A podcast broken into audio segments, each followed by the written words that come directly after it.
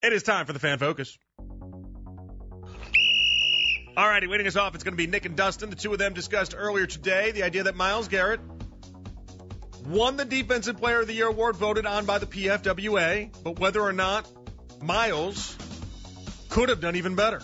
I don't know if the Browns have been intentionally coy about Myles' shoulder because um, because they don't want it to overtake the the natural conversation of Myles being the rightful defensive player of the year uh, in, in their minds, or whether there's something with Myles, whether that really was an issue and it's just kind of a sensitive talking point. Yeah. I mean, I would think if if the injury was a huge factor in Myles' performance down the stretch. I would imagine if you came out and said the guy played one armed for the last five weeks of the season and he still was getting pressures even though the sacks weren't there. I would imagine that would actually go a long way with people who vote on these kind of awards. Are you surprised that, that they have not done that? Yes. Yeah. Like, like, honestly, kind of astonished. And I don't know if it's. because he definitely was playing with one arm. hmm Yeah, I mean, there were. It's tough because, like, because he played every damn game down the stretch. There are some games where I don't know how much it really impacted him. Yeah, I thought he was great. I'm sorry, I hate to put it that way. I mean, I, yeah, he didn't have a lot of sack numbers, but I don't care uh, as much about sack numbers as I do how he looked in a lot of the games. And I'll say this I agree with the sentiment that in that Rams game against a left tackle that was one of the worst in the league, he should have had him and should have beat him up. Uh, but I thought after that, I thought he was then healthy and I thought he was fine. And even in the Rams game, it's not like he graded out poorly or anything. It's just a game that normally he would have feasted, would have absolutely feasted. Bad, bad offensive line, and that left tackle was the worst part of the offensive line for the Rams this year. And he should have been able to have himself a day where in the past he would have. There were moments like that, but it didn't mean he didn't trip over the garden hose. He was still really good, all things considered. So I. I'm not going to sit here and hate on Myles Garrett in any sort of aspect. I, I, I find it a little frustrating sometimes. I'm not suggesting Nick and Dustin did this. They had to talk about it for an hour today. You're going to go through a lot of different things. It's more the conversation around the idea that like Myles can't do anything to please people at this point. The man wins the Defensive Player of the Year award, and people just want to focus in on his last two months not being the greatest. All right, fine. Damned if you do, damned if you don't. It just it feels like the man can never buy a win. For all the off-season reasons that people don't like Myles, I understand it. Uh, off-season, I meant off-field. I'm sorry. All the off-field reasons. You didn't like how the Mason Rudolph thing went down, maybe. I don't know. Maybe you didn't like him flipping his car. There's all sorts of things, I guess. On the field, you can't complain with what he's been able to do. He's been unreal and remains as talented as you're going to find in the NFL. And I'm happy he's finally getting his due. Alrighty, next up. Ken and Anthony on if the Ravens or someone in Baltimore would give Taylor Swift a suite in Baltimore for this weekend if she wanted one. The fans are going to want to see Taylor Swift. The people on TV are going to want to see Taylor Swift. Yeah. And they're going to see how she reacts to that sort of thing. And they want to see that. And also, it's it is the biggest pop star in the world, and it kind of adds to the ambiance of it. And I have to add this in. They are Clevelanders, and we kind of always want to have a good relationship with the Kelces here, do we not? I don't think either of them are ever going to play for the Browns. I mean, Jason's probably so done I it. It think seems our like fans might be done. So I think our listeners right now are saying no chance, no chance. You're just giving up a suite to Taylor Swift. Um, what do I get out of it? But well, that's that's the other part. I added I added one contingency here. What if Taylor Swift said, "If you give me a box, and we get to do that, we get to do exactly what we just did in Buffalo. Uh, I will not forgo Cleveland in my next tour. In fact, I'll give Done. you guys two shows. It's done. It's done. And then you know Jimmy Haslam, and you just Done. know, you know, like billionaires can buy their way into almost anything, in- but maybe they can't buy their way No. into hanging out with Taylor Swift, If- and they might want their grandchildren to get a one-on-one If- FaceTime with Taylor Swift. If worse like they are worse- coughing up that no, box. I'm sorry. I know that there's plenty of great companies here, and I'm not going to mention anyone in particular, but I would go in there like with the cane from the Showtime at the Apollo and pull them out of there to bring in Taylor Swift for that type of situation. Because now we're just laughing about it because we're making money on the deal. Uh, you know what? And whoever I pull out of it, I go, hey, I'll get you tickets to the Taylor Swift concert up close. Ah, what does that look like? What does that What does that look like? And I'm, I'm, what I'm thinking about here is I'm thinking about Matthew Stafford's wife. Is what I'm thinking about. Matthew Stafford's wife was on a podcast. It's her own podcast. She was on a podcast. She has one. She does one, and she was complaining about the fact that the Detroit Lions wouldn't give her a suite to watch Matthew play against the Lions in the playoff game. And I thought her reasoning was solid, right? She goes through the list. She's like, Matt was there for 10 years. Matt gave his everything to Detroit. Matt is Detroit football in a lot of people's minds. It's like, well, not anymore. Not when Dan Campbell's winning games, but that's fine.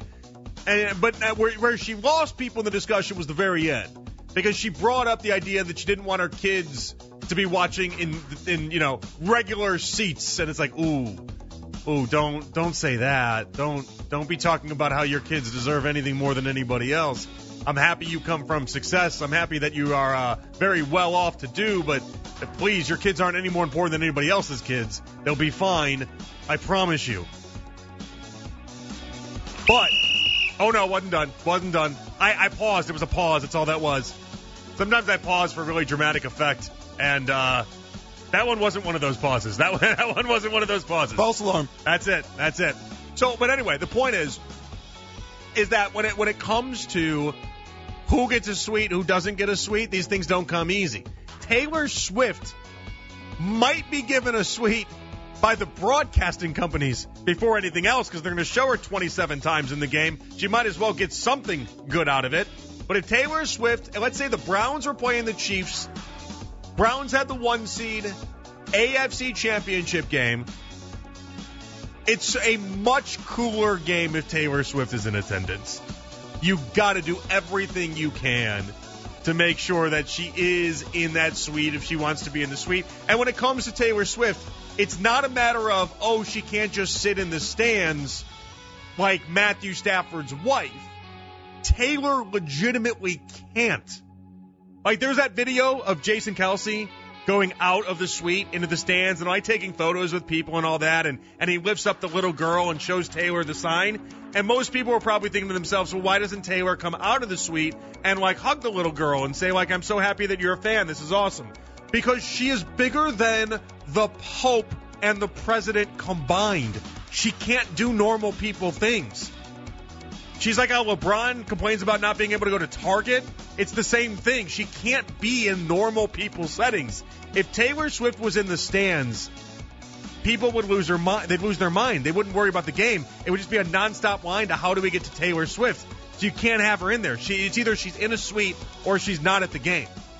That's why she has to like shuffle her way through popcorn carts in order to find her way uh, from you know one entrance to the suite uh, to begin with. Like it's insane, but that's her life. So you got to find a way, and I'm sure they will find a way. Uh, for my own, if I had a suite and uh, Taylor called me up and said, "Hey, I know you're a massive, massive Ravens fan. I know this matters a ton to you, but I need this suite. What is the offer that you're willing to give up?" I would say you obviously pay the price of the suite for that weekend. And then I would want backstage passes to the next time she was in a show in the area that I'm in and uh, a little meet and greet. I think that's, a, that's more than enough trade right there. I think it's very good. And then obviously it would come with like front row seats too. I mean, that's not, that's not, come on. But I think it's a, I think it's a very, very equal trade in that regard. Now I'm done. Thank you. Thank you. I got long winded on that one. I was, and, and because you blew the whistle early, I was going to talk for like 12 more minutes. I'm like, let's just keep this thing going. All right, Baskin and Phelps on, on uh, Callahan and the latest situation with the offensive line. You know, it goes back to is that a good thing for Brian Callahan to bring dad in, or would it be a distraction to bring dad in? Do you not want dad to work for you, which is basically what an assistant coach does? If you were a special advisor, you know, if you had one of those roles, Andy, it might be a different thing. But if you're like if you're named associate head coach, is that going to bring up the questions? Well, are you coaching the team, or is you know? I, I just Depends. Depends how much you put yourself in the spotlight. Depends how much people are talking about you. That's where that comes into play. They're like, oh, you know, Brian's dad really just he designed that play and it worked out great. Where he's going to get credit where he might be deserve the credit. Um, that's when you start getting questioning. Uh, who's running the team here? I don't know. All right, we're going to talk about this a little bit more coming up next segment because I, I there's a I'm flip flopping. Okay, I'm going to flip flop on this one. I feel good about the flip flop. I have a new outcome in the Bill Callahan sweepstakes, and you want to listen to it. We'll do that about 9:28 or so. I like to give you a really exact number there. I think that the, the really exact number kind of works good. All right, Ken and Anthony on Ken missing. Lima threw a diaper party over the weekend. Ken didn't show up to it. Here we go. I don't think people fully appreciate or recognize that Cleveland can be very spread out Yes. from one corner to the other. And you know, you, you think about these cities, you're like, oh, a commute should never be that long, but you know, it can be. It absolutely can be. Kayla, you live in North Royalton. Parma, Oh, you live in Parma. which is huge. And Okay. just to like, you know, add to your guys' conversation, one end of cor- of the corner where I'm at, if I go diagonally to the other corner, it's like 20, 25 minutes Well, you of just Parma. Parma. Well, you're like yeah. split right in the middle of things. Like Parma is like south, right? Yeah. You're like split right in the middle of things. So is there like, hey, I'll, I'll go. Like if you have a friend who lives in Ridgeville, it's like I might go there, but I ain't going all the way to Leary. Like, does it work like that for you? Since you're I don't know. middle. I don't know if you want me to weigh in on this because I'll I'll go very out of my way for people I care about. So you're trying to make me feel Yeah, bad that- about No, That no, almost seems like no. That seems- turning. this. You told me I do. I don't want you to tell your opinion on this because you are going to make me feel bad. That's why you said that. Did you give him anything afterwards? No, I didn't give him anything afterwards. He, he sprung this on me four days ahead of time. Yeah, and really, it was just. I mean, to be fair, it was really an excuse to see my friends. It was a nice out that Lima gave Ken at the end there. Uh, so let me tell you something. This is one of the few differences I have in, and I've noticed in not being from here. Okay, you guys know I grew up in Chicago, and I honestly I think this is a feature, not a bug for Cleveland. Okay, I need to to really make that abundantly clear. One, there's not many differences in my life or what I've noticed in living from one place to the other. Okay, I real honest, I'm being 100% as truthful as truthful gets here. You guys know I love the hell out of this city, and I really don't believe there's that much of a difference. But there is a difference when it comes to the amount of time you spend in a car. There's a massive amount of difference. My wife, if it's over 15 minutes, she's like, ah, too far. Ah, it's 15 minutes. I don't know that you guys are 100% aware of how much time you spend in a car if you're in Chicago, but I would spend hours with an S at a time in a car if you hit traffic on a certain uh, certain moment in the day. And it's not like I hit traffic because there was a big car accident. It's just traffic. Everything is 45 minutes. Everything is a million miles away. It takes you. An, I, I remember one time because I worked downtown, and my summer job was going downtown, and uh, I would I would there would be certain times I would hit the expressway after two o'clock. It'd be two thirty in the afternoon. It'd be a two-hour car ride home. I didn't live that far away, guys. It'd be a two-hour car ride home. Like that's just so I'm used to going far distances. My wife complains if it's 15 minutes. Part of the reason why there's such an east side versus west side discrepancy is because so many Clevelanders don't want to drive the 15, 20 minutes to go ahead and go from one side to the other, which I, I continue to laugh at. I think it's hysterical. But there's no defense here when it comes to missing this party. I'm sorry. You can't tell me 45 minutes is too far. I think this is the Chicago in me in this discussion, though. Anything else, and, and you know, I, I think I think if I were to ask my wife this same question, she would side with Ken on this discussion. She would say Ken is right. 45 minutes is too far. No one needs to drive 45 minutes for anything. 45 minutes might as well be Milwaukee. But I just I think 45 minutes isn't a big deal. But I know it. That's one of the that's one of the very few differences. All right, last up here, Nick and Dustin with Keith on dynasties in the NFL. How Like- many teams have won two Super Bowls? A lot of teams. If you, in fact, no, no, if you no, look no. through two I, in without a small even window of time. How many teams have without won even two doing the math, window of time? probably the majority of teams that have won a championship in the last 30 have won two within a five-year period. I think that's a straw man. Nope. I'm, I'm going to need you to do the research on that. I'm saying I, n- probably not more than have not, but I'm, I'm sure there's probably a handful, probably five to six of them have won two titles in the last I 25 think, I years. think that's pulling a number out your Nope. ass. I'll, I'll go through and do the math, Nick. They're going to need to do the math. I can't there. just count Uh, two you know, titles I as a think, dynasty I think when- a lot of teams have won two titles. I, They I, have. Yeah. Okay. Okay. Tell Did me- Eli Manning win tell- two titles? Are you calling the Giants a dynasty? Um, no, because Okay, they did, well, yes, no, but they didn't point. have the intermediate success of going to NFC title games every single year to bridge those two titles. he still has two titles. Yeah, but again, you're being incredibly reductive. It's just the titles to you. Yeah, because I don't care about else. getting third and fourth place. Yeah, like the know, titles are what God. matters. You realize how hard it is to be fourth in the NFL? Like you just yeah, you know how hard it is to Just actually win the away. championship. Oh, That's why you I'm not just oh, awarding it twice oh, as opposed to congrats. teams that win it three or Congrats, four you went to the Super Bowl. Oh, you went to the Super Bowl. Congrats on being second. Like, no, yes, I'm not saying it's that. really damn you're, you're hard. counting just uh, AFC title game appearances that they lose. You mean in the more difficult conference to be one of the two remaining teams of that conference?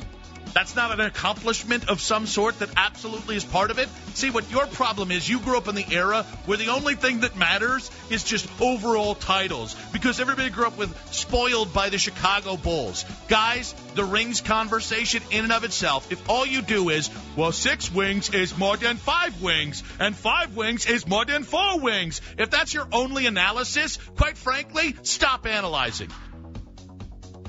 I just love the ending. I love the. The whole battle was great, though. Audacy Rewind, 330-ish around there. All right, I'll answer that question. But come on back. Are the Chiefs a dynasty? I'm not going to spend all day on it, though, because I got the Chiefs being a dynasty, and also I changed my mind. I got the right to do so, but I think you're going to love what I have to say. It's overtime with Jonathan Peterlin here with you on the fan.